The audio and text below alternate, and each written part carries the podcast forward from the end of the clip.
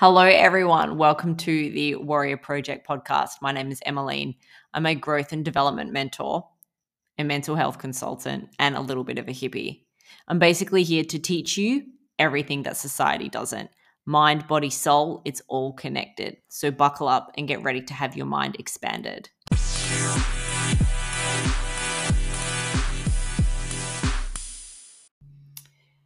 Hello, everyone. Welcome back to the Warrior Project podcast. You're here with me and Megan again. Hello. Um, just before I press record, okay, so basically I said to Megan, I said, Megan, I really want us to talk about trauma. And if you listened to the podcast before this one, you would know that um, Megan has two physical disabilities, but she also has a diagnosis of autism and A D H D. And I said to Megan, um, you know, let's chat about trauma and how it manifests in in different people and how it um, it causes us to develop different dysfunctions and different cycles and patterns. And Megan said that she's noticing that the more podcasts she listens to and the more media she consumes, that A D H D is like a hot topic at the moment, and it's kind of like a, a buzzword along with trauma. Mm-hmm. I um I, Megan and I, we didn't come to this realization straight away, but probably halfway into, maybe three months into working together, I remember Megan and I had a session. I said to her, Megan, is there a part of you that believes that the disability of autism and A D H D was developed as a result of your childhood trauma? And you said yes, didn't you? Did you say yes? To an extent. To an extent. Okay, you elaborate on that then. So a realization that I had at the beginning of this week was that autism and A D H D are all in the D S M five, which is the di- which is the Psychiatric Diagnosis Manual. Psychiatric Diagnosis Manual. So it's the same manual that bipolar, anxiety, depression, eating disorders, that they are all diagnosed from. Ah. Now, if any of you have ever filled in forms for any kind of government agency, you'll know that autism is not actually a box that you can tick. Mm. You have to tick psychiatric. Mm. And it wasn't, I think that realization made it pretty clear in my head. I don't necessarily think that autism is a pure result of the trauma. I think that the best way I can describe it is if I actually relate this to the Ehlers-Danlos syndrome. It is genetic. I have had it since birth. And even pre-birth, I was born with it. Um, however, there are certain aspects of it and certain comorbidities that I've always been more prone to, but I think the trauma triggered it. Mm. And that mm. from that triggering point is when those comorbidities became symptomatic. It's just lead on to that. It's almost like I, I read this quote on Instagram a few weeks ago and it said, predisposition does not equate to predetermination. So it's almost like, so with me in the bipolar, it's almost as like, because for me, it was triggered by, by trauma. So I, sometimes I wonder, uh, do, uh, do some of us, obviously we all have different genetic makeup, but sometimes I wonder if we weren't exposed to the types of trauma that we were exposed to, would these things have been triggered, and would we be would we be experiencing these symptoms today in the way that we are? Yeah, and I think the argument there is um, autism is obviously a spectrum, mm. and I don't think autism is a direct result of trauma. However, if you look at something like A D H D, I think that it has become something where a lot of people have mm. purely because of the trauma or the adversity or just the things that they've had to learn to cope with over time. Yeah. And the, the same coping strategies that work, the same ones that work with A D H D. Give us an example. So like um, a common one that I'm seeing through social media is, you know, ah, oh, I can't focus or mm. that type of thing. Well, most people I don't think can attribute A D H D to, you know, their five-year-old self or their three-year-old self. Yeah. It's something that they've grown into. Yeah. And so I think it becomes it becomes a disorder in and of itself. Yeah. And it own, I think it becomes a disorder because of trauma or things you've experienced, and you've had to sort of develop those coping strategies yourself. Yeah. You know, I I can go so deep with this sort of stuff because I think about, okay, I think about society and culture, and I think about the education system, okay? So the education system is designed to almost encourage some sort of sameness in terms of the teaching methods. I'm got we're teaching math and science today. This is the way that it's taught. Kids will either absorb it, some will, some won't. Yep. The ones that don't absorb it, say, for example, they get constantly distracted. They can't finish tasks. They're labelled. Yeah. Oh, that kid must have A D H D, or that kid must have some sort of mood disorder, or that kid must have this. There's parts of me that believe that society and culture and the constructs that they have created are so fixed in nature that they might be applicable to fifty percent of the population. What about the other fifty percent that they in, fall through the cracks? That fall through the cracks because they learn in a different way, they absorb things in a different way, they are experiencing different things at home, and that's then manifesting into different compulsive behaviours in other areas of life. Like I think about me, I think about me and uh, my diagnosis of what what I received years ago, you know, bipolar, borderline personality disorder and bulimia. If I look at myself now, and I was saying to Megan during one of our sessions that I manage bipolar without medication. And I said to her, I would be lying if I said that it was easy. And I said to her, there are some days where I wake up and I have this heaviness in my chest and it's very hard to manage, and I just have to respond differently in order to manage myself and in order to truly understand myself. And quite often I'll get to the root of it. It might be a lack of self-acceptance. It might be um, a self-judgment, whatever it may be. But I think to myself, is that really like an illness? Like, is the bipolar, like... I feel like the medical industry has created and designed all of these labels, and I understand to an extent why it's been done. It's because it helps us develop certain uh, therapies, certain approaches. Um, I'm not anti-medication, so I understand that there are types of medication that have been created that help manage certain symptoms.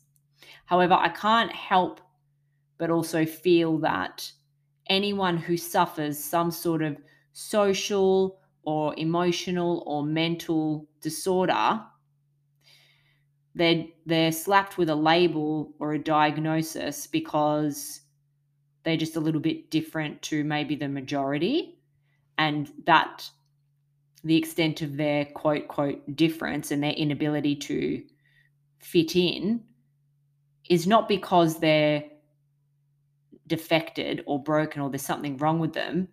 It could just be something as simple as they've endured a lot of childhood trauma that's gone so many years unrecognized and not dealt with, and they had to develop coping mechanisms to survive, and now that they have survived, they don't know how to put those coping mechanisms down and feel safe enough to live in a different way. So there's three points to that that I sort of thought of. Mm. One being, for me, with my childhood trauma, school was my escape. Mm. So I was almost a straight A student. I almost hyper-fixated on school because that's how I could get away from home. Yeah, right. And then the other thing was, so I... didn't receive my official autism diagnosis until I was fifteen or sixteen years old. Yeah. Um, and that is because I was actually given the choice at thirteen as to whether or not I wanted the official label on, you know, my record. Um, and I didn't, because at that point in time I was being bullied and I didn't want mm. the bullies to have any other ammo to use against me. Mm. Um, but I think that the diagnosis didn't change except in a positive way, because the diagnosis allowed me to access therapy. Mm. The diagnosis allowed me to access services that without it I wouldn't have never have had. And resources that yeah. are specific to your particular situation. Yeah. But I think that it's not always necessary to have that diagnosis, especially now, I think, in the world we live in and everything being so accessible. Mm. 'Cause, you know, back then, so at first the N D I S didn't exist. No. Um, you know, everything was private unless you wanted to wait years on the public system. Um, just to um, just define for everyone what the N D I S is and what its primary function is. So the N D I S is the National Disability Insurance Scheme. Um, it's basically a national scheme that participants can get access to if they are disabled, with some caveats. Um, and basically they fund therapy, they fund support workers in order for the disabled person to be able to live and participate in the community to the fullest extent of their ability. Yeah. So Megan seeing me and having sessions with me, that's funded by her N D I S plan. So Megan and I developing strategies and tools and techniques that are unique to Megan's specific situation that is funded by her N D I S plan. And I guess, what was the third thing you were going to say before we continue? Because you said you had three points. So you're speaking about, so the N D I S didn't exist hmm. five years ago. Um, you were talking about your autism diagnosis. I don't remember. It's gone. Yeah. Um, in, in that light, I don't mind labels purely because of what Megan yeah. said. I think they have a purpose yes. when they are needed. Yes. But otherwise, I do think people sometimes just get slapped with them. Yes. Yes. I uh, I wonder, though, I have a client who she presents with um, a lot of quite a lot of symptoms that are... I, I think they're quite extreme, and she's had an extremely traumatic childhood. It's a miracle that she actually survived her childhood. And she has, she suffers from a lot of emotional trauma. And she asked me one day, she said, Em, do you think it would be helpful for me to get an official diagnosis of my conditions?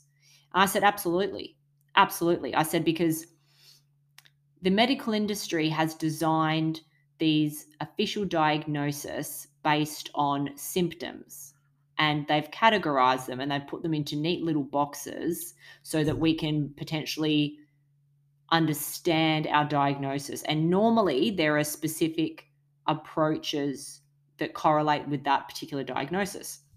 So I said to her, you know, there's no use in a G P saying that you're A D H D if you're actually bipolar. Yep. Which is what happened to me. And, and a lot of people get misdiagnosed. Yeah, all the time, all the time. So she went to this really great clinic.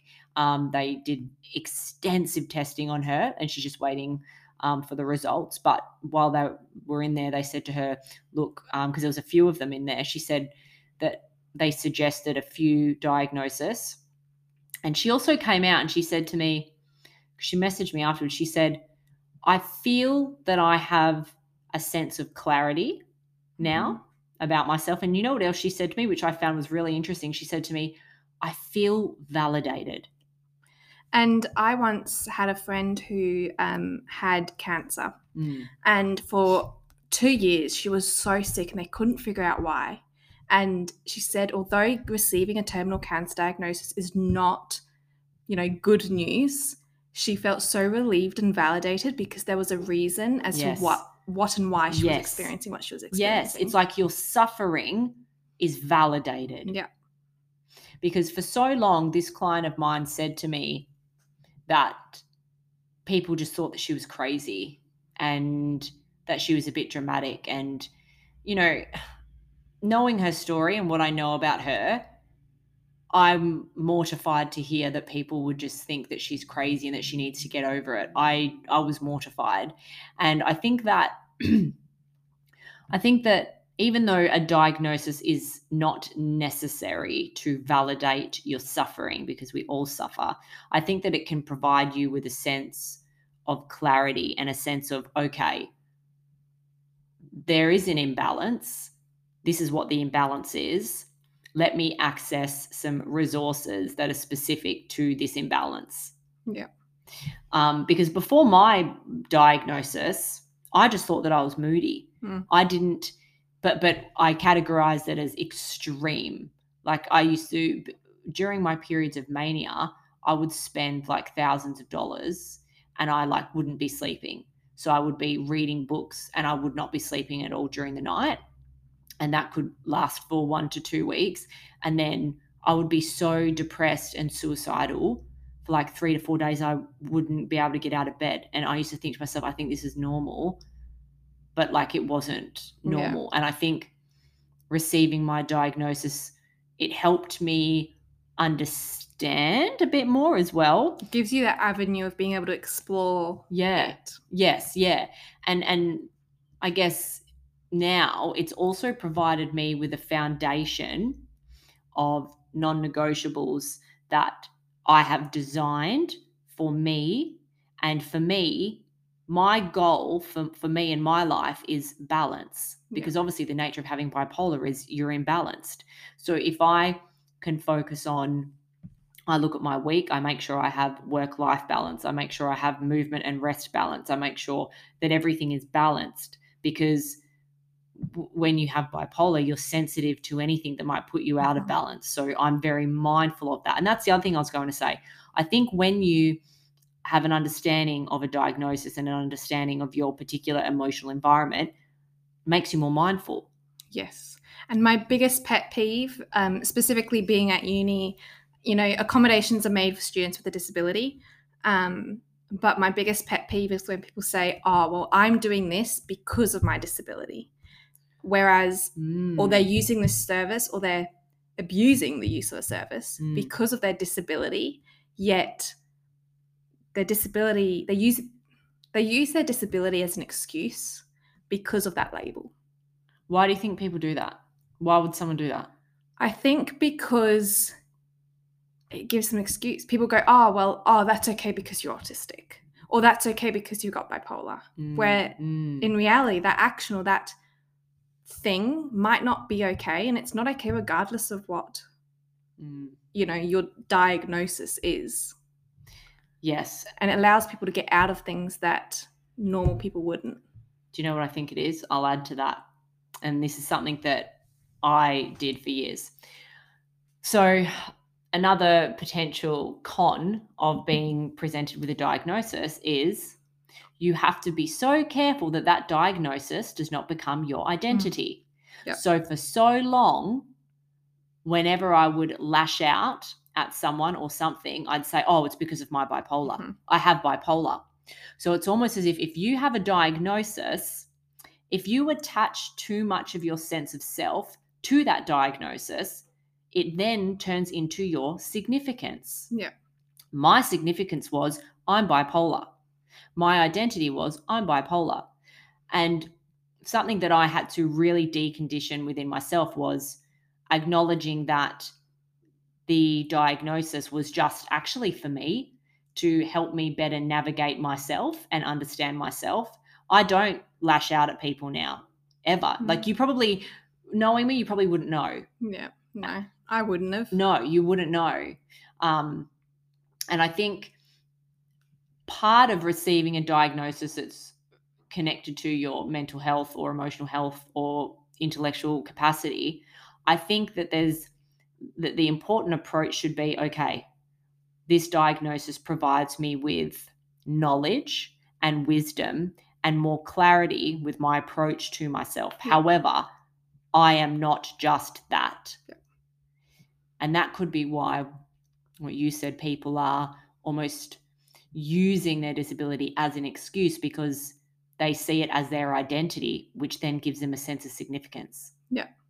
I think go, also going back to the trauma, especially as A D H D and trauma in general becomes, you know, the hot topic it is, what social media is filled with at the moment, I think people lack an understanding that trauma doesn't have to be this one big event that happened. Yes. It can be a bunch of little things that happened that yep. you might not even be aware of, because people always go, oh, well, I haven't experienced trauma. Chances are every single person in this world has experienced a form of trauma.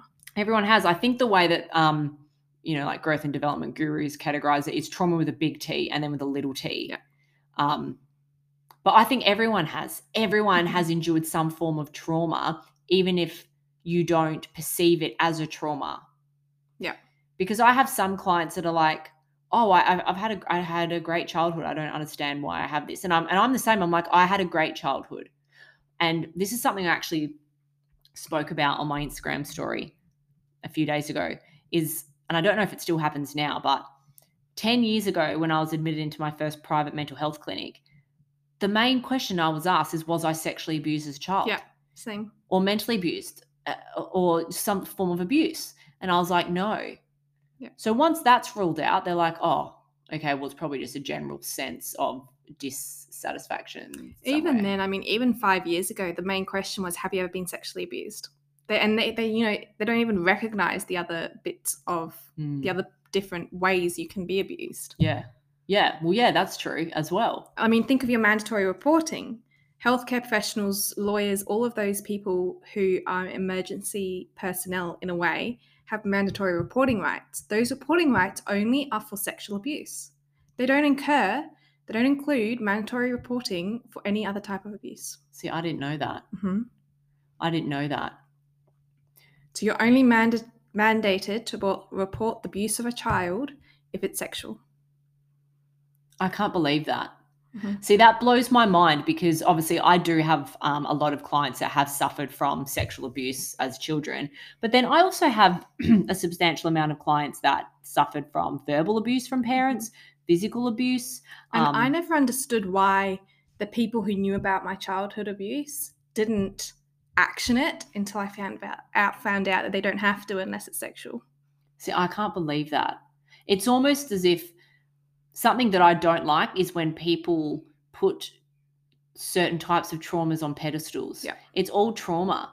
Like, you know, I didn't experience any abuse at home, but I experienced kids picking on me at school because I was fat. Mm-hmm. And I experienced being put at the back all the time at dancing, and without me realizing, that impacted me because yeah. it enhanced the narrative of there's something wrong with me and I'm broken mm-hmm. and I'm unlovable. And that's still trauma. That's right. And then it manifests in adult life, and then you you spend your whole adult life doing things to try and receive that love that you thought that you weren't worthy of as a child, and then you end up recreating trauma as an adult. Yeah.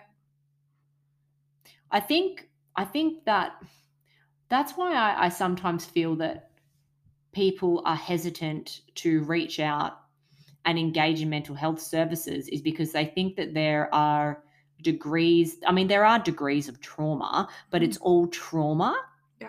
And I feel like because they don't have an understanding that trauma can look so many different ways. You know, yes. trauma is always associated with sexual abuse or severe physical abuse. Yeah. They think it's their trauma is almost not worthy enough or not bad enough to seek to be services. Acknowledged or validated. Yeah. Yes. Yes.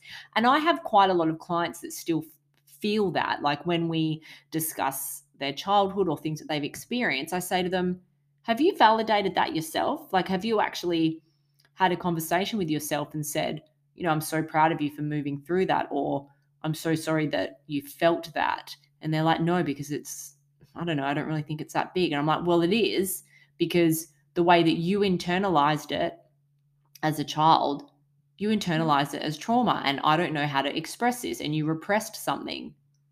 That's why, you know, I mean, I'm guilty of judging myself sometimes, but I find it very hard to judge people because you don't know what happened in their life. Yes. And in my opinion, I've said to my mum, I think that every single person I walk past in everyday life is suffering, mm-hmm. has suffered, or is currently undergoing some form of work to try and reduce their suffering. I and think it can everyone be unconscious is. As well. Yeah, yeah, yeah. I think there's a lot of people that don't realise yeah. what they're going through mentally.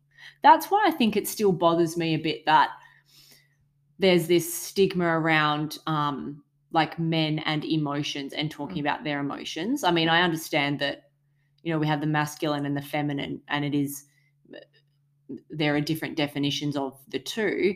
But I mean, I look at my partner, and it took him, it's taken him thirty years to undergo some form of mental health resource to help him manage, deal with, acknowledge the plethora of trauma that he has endured. And he has said to me, though, uh, you know, part of that reason is because he wasn't surrounded by a sufficient support network that encouraged him to seek help. Yep. More so for him, it was a move on, keep going forward. Mm-hmm. And that culture of move on, keep going forward, on one hand, I get it, but on the other hand, no, because you're also saying to yourself, my experiences don't matter. My pain doesn't matter.